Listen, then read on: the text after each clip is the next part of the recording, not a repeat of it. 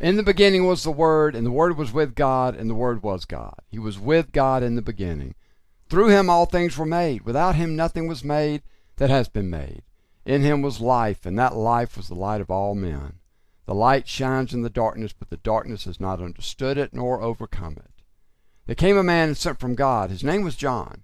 He came as a witness to testify concerning that light, so that through him all men might believe. He himself was not the light, he came only as a witness to the light.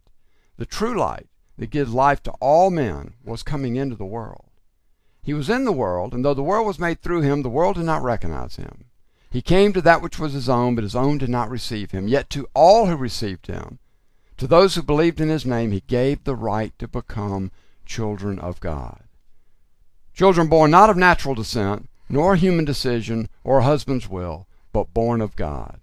The Word became flesh and made his dwelling among us. We have seen his glory, the glory of the one and only, who came from the Father, full of grace and truth.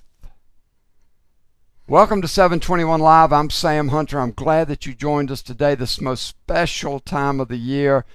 And we're going to look at another Christmas story that we find in the Gospels. Not one that we typically associate with the same Christmas stories that we looked at last week on Matthew and Luke's Gospels. And you can go back and check those out at our YouTube channel. You can pick us up on various podcasts. And if you touch that little subscribe button, if you hit that now, you'll get all of these videos automatically. But last week we looked at the combined Christmas stories of Matthew and Luke. Today, I want to talk about this other Christmas story, the one that we find in John's Gospel, the prologue to John's Gospel. And it's very special to me because I was born again in 1995, in June of 1995, and shortly after that, I had the, the great honor and the great privilege and the great joy of being discipled by James Orders. And James Orders, there was a lot of memorization during this 16 week discipleship, is just one on one with me and Mr. Orders. And he asked me to memorize this prologue to John 1 as, as a part of the memorization during that time, and I did. And during that, our time together, James ended up with cancer and he was dying and I went to see him with my little girl, my little daughter Britton, who at the time was probably no more than six or seven or eight, and we were standing by his hospital bed in his home, and he would die a few days after that, and he said, Sam, would you recite John 1 to me?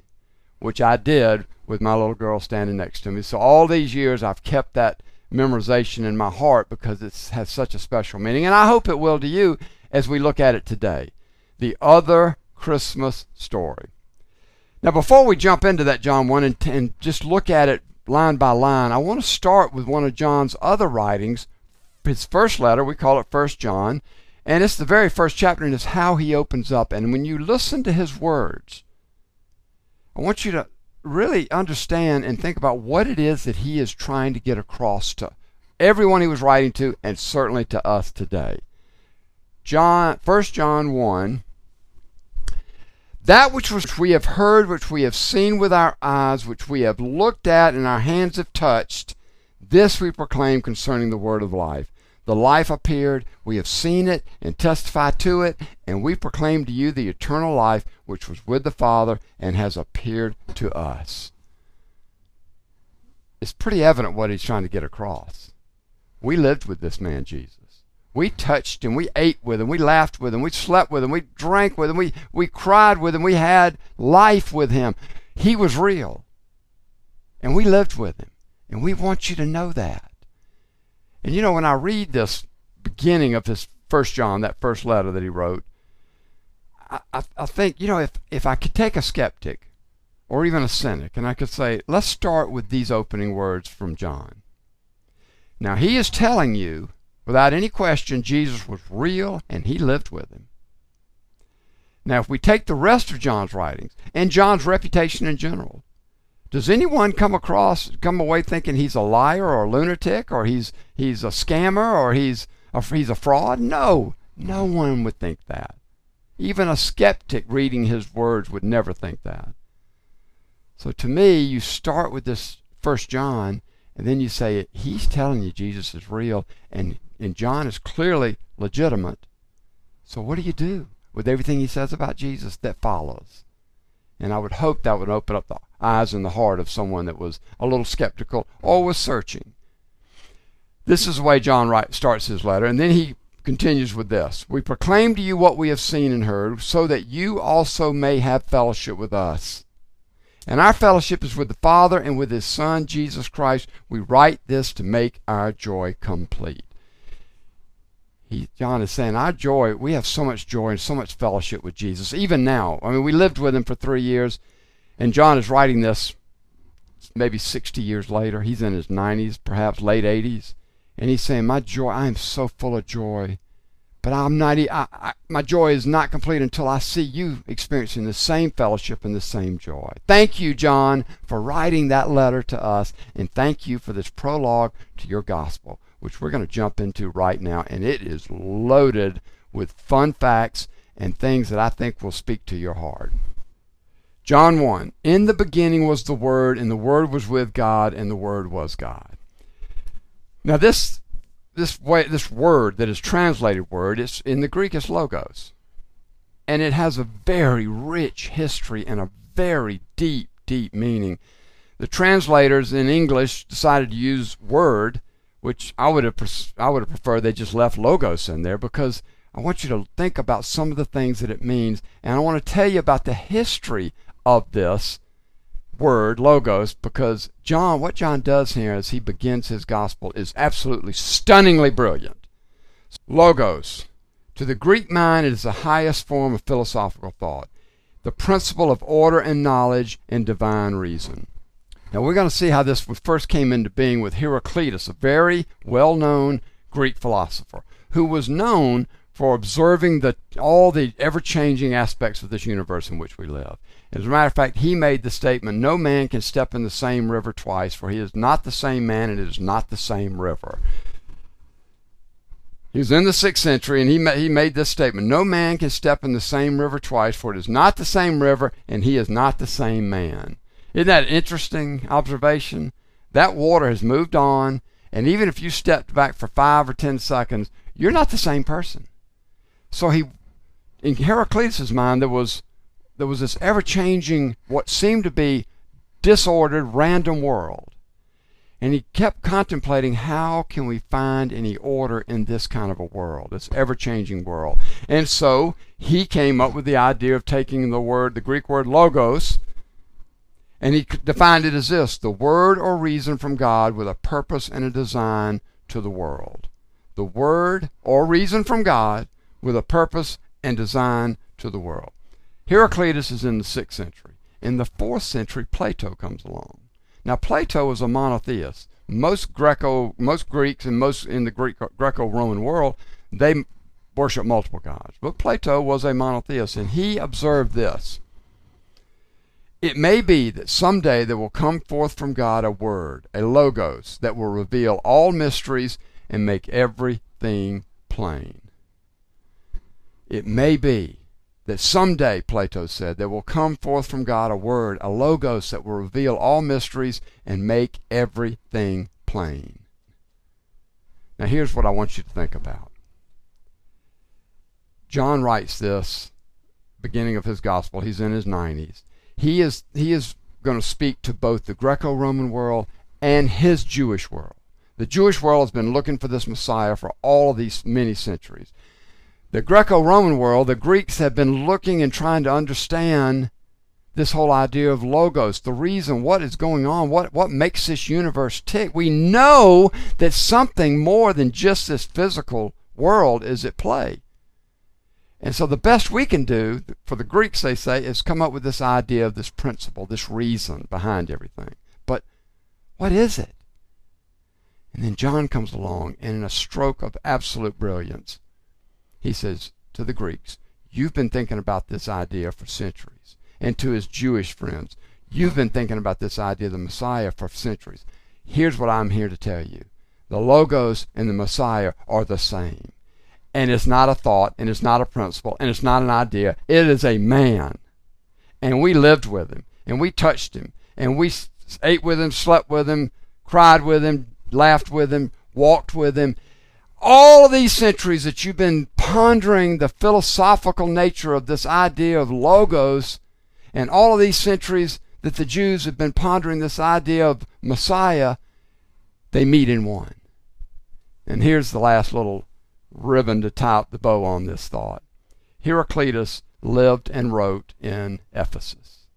John wrote his gospel in Ephesus.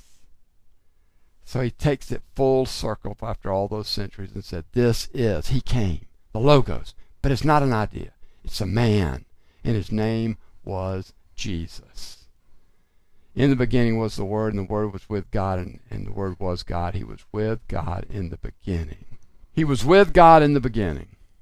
Jesus himself, in his high priestly prayer, he said in John 17, 5, And now, Father, glorify me in your presence with the glory I had with you before the world began. He was with God in the beginning. He was always there. Before this universe was ever created, he was always with the Father in this very hard to understand, impossible to truly understand Trinity God the Father, God the Son, God the Spirit. And what was Jesus' role in this Trinity as the world was created? Through him, all things were made. Without him, nothing was made that has been made. Through him, all things were made. Without him, nothing was made that has been made. Now, you remember John 14, 6, where Jesus says, I am the way, the truth, and the life, and no one comes to the Father except through me. What we see with John, and we really the Holy Spirit through John, and then we're going to see the Holy Spirit speaking to this through Paul, is that everything that came out of the Trinity, the burst of energy, came through Jesus. And Jesus says, I am the way, the truth, and the life, and no one comes to the Father. No one comes back through all of this except through me. Everything was created through him. And to get back to the Father, to get back to the Trinity, you got to go through Jesus. You have to walk, move through his, his being so that he washes your sins away. Everything was made through him, and to go back, it has to be through Jesus. This is what the Holy Spirit through Paul had to say about this. The Son is the image of the invisible God, the firstborn over all creation. For in him all things were created, things in heaven and on earth, visible and invisible, whether thrones or powers or rulers or authorities, all things have been created through him and for him. He is before all things, and in him all things hold together. He was before all things, and everything is made through him and in him all things hold together. Now, here's an interesting little uh, science fact. The scientists who've studied the universe, they have concluded that, that hard matter, things we can touch, the planets, etc., make up 5% of the universe. Then there's a 25% of the universe that they call dark matter. They, it's invisible. They know it's there, and it has to be there for gravity and all of these things to be at play, but they can't cannot see it. So 5% hard matter, 25% dark matter, 70% dark energy. They don't know what to do with it. They know it's there. They know it's some type of energy that, that, that holds everything together, just as we see. And in him all things hold together. But they cannot identify it. But we can, because the Holy Spirit told us exactly what it was. Through him all things were made, and in him all things hold together everything that happened outside the Trinity happened through Jesus. What a creative burst of cosmic energy. And that's why we say Jesus is the catalyst. He is God the Father set it up for Jesus to be the catalyst. When you want to get to your heavenly Father, the closer you want to go into the kingdom, the more you want to live in the kingdom of God, the richness of the kingdom, the more you want to go through Jesus because he is the catalyst. Let's keep going with John 1. In him was life, and that life was the light of all mankind. The light shines in the darkness, and the darkness has not overcome it nor understood it. You remember John in John's Gospel in, in chapter 10, verse 10, Jesus says, I've come so that you may have life and have it to the full. And you can just hear him thinking, and you don't have it because you've missed my, the heart of my Father. I have come so that you may have life. In him was life. I want you to pause for just a moment and think about what would come to mind as, as descriptive words for someone that you would say, now that person in him or in her is life.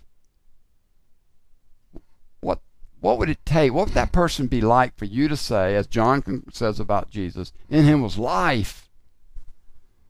Well, we come back to that word energy again creativity, fullness, overflowing. Certainly someone that was bursting with the Holy Spirit and power.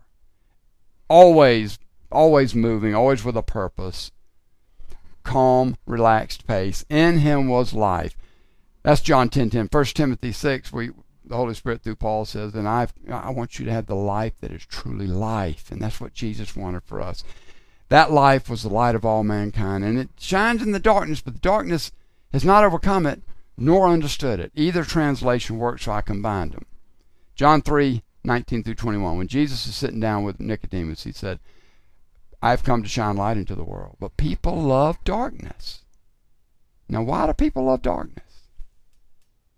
Because people cannot see what they're doing.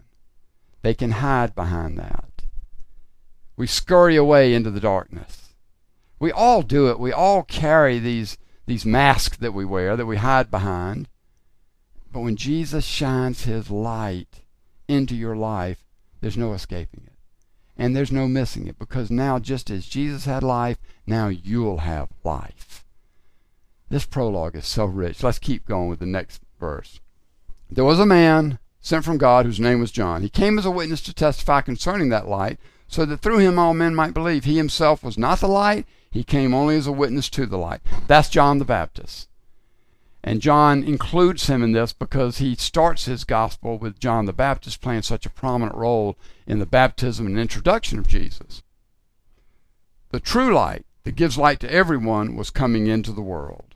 He was in the world, and though the world was made through him, the world did not recognize him. He came to that which was his own, but his own did not receive him. Now, the Greek word there for receive is paralambo. Now, I want you to understand that this word does not mean that you just take hold of something. This word has a very deep, rich connotation to it. It really means that you take something and you take it with you.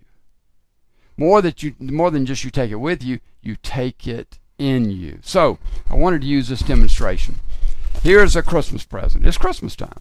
Now, someone hands me this present, and I thank them, and I put it down. Did I receive that gift from them? Mean, if I gave you this gift and you thanked me and then you put it down and didn't even open it, did you? Re- no, you didn't receive it. But what if I took that gift that you gave me and I opened it and I looked at it and I said, hmm, I like that. Thank you so much. And I put it down. Did I receive that gift? No. It's only when I take the gift, I take it out, I look at it, I, I, I all, make all kind of nice comments about it, and then I actually put it on. I actually put on the gift that you gave me. This is what receiving looks like. It's not just what we normally think of as, as taking hold of something. It means to bring it in to all those who received him, to those who believed in his name. He came to that which was his own, but his own did not receive him. Yet to all who did receive him, to those who believed in his name, he gave the right to, what's the word? Become children of God. This is bad news for a lot of people and it's shocking news for a lot of people, but you're not born a child of God. You're not born a child of God. The Holy Spirit throughout the New Testament talks about being adopted into God's family. You're not born a child of God. Now, God loves you perfectly and he adores you, but you're not in his family just by birth. You have to be rebirth. You have to be reborn into his family. You, as Jesus said to Nicodemus, you have to be born again. Being born of water and blood through your mother is not going to get it. And the Holy Spirit through John expounds on this. Children born not of natural descent, in other words, you're not born a Christian, if someone ever tells me, and I've heard this many times, I've been a Christian all my life. Well, no, you have not. Nor of a human decision. We don't make a decision for Christ. When I hear people say, and I know they're well meaning, after some type of evangelical event, they'll say, We had 20 decisions for Jesus. And I think, No, you did not. You don't make a decision for Jesus. You fall on your knees and you cry out desperately I'm surrendering to you, Jesus, as my Lord and my Savior. You're not born a Christian. You don't make a decision for Christian as to be a Christian. Or a husband's will. Or that could be translated the will of man. If it's the husband's will, it means he wanted to have intercourse with her, or relations with his wife and a baby popped out. If it's the will of man, it would refer more to baptism and the kind of things we do. But no, none of these. You're not born a Christian. You don't make a decision. You surrender your life instead of making a decision. And it's not anything that any man can do, but born of God. The Word became flesh. Remember, John said this in his letter. We talked to him, we touched him, we, we, we, had, we had life with him.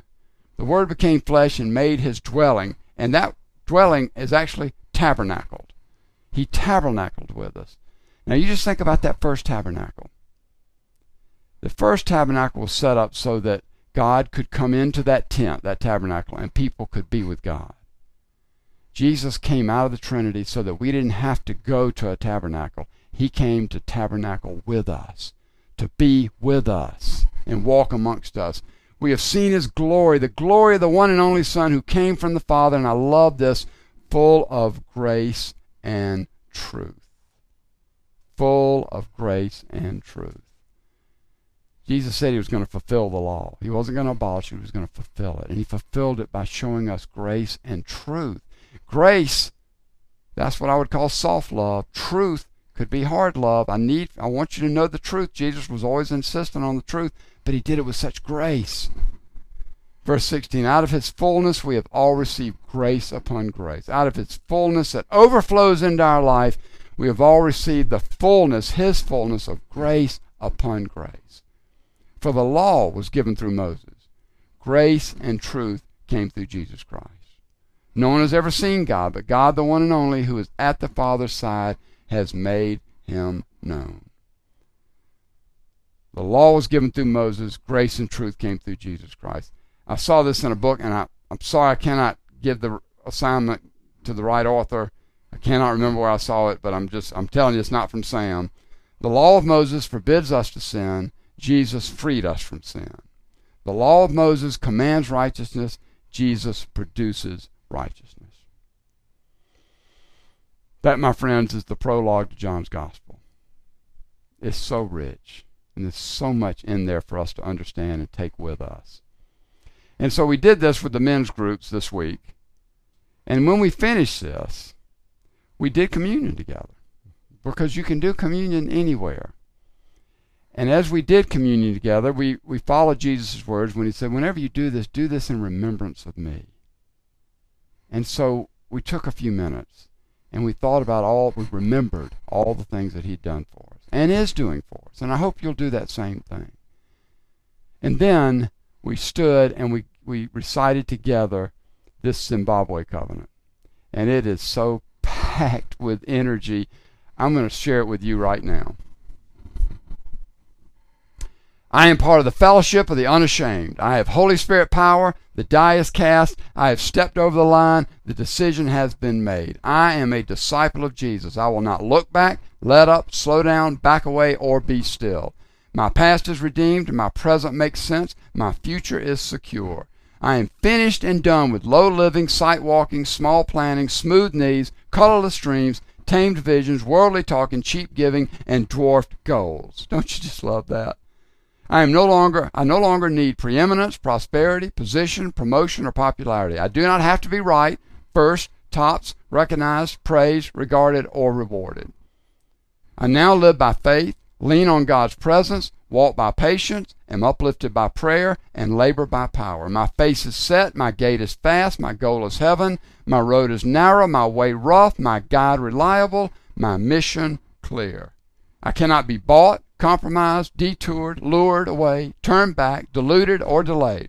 I will not give up, shut up, or let up. I will go on until Christ comes and, and work and, until Christ stops me. I am a disciple of Jesus. The Zimbabwe covenant. That's something that I want to repeat often because that captures who I am and what I want to be about. Now, you remember during this special time, Isaiah himself said, The people walking in darkness have seen a great light. On those living in the shadow of death, a light has dawned. For to us a child is born, to us a son is given, and the government will be upon his shoulders. And he will be called Wonderful Counselor, Mighty God, Everlasting Father, Prince of Peace. Prince of Peace. Merry Christmas. Always, always keep digging because you know that there's more. You know it. Come with Jesus and find it.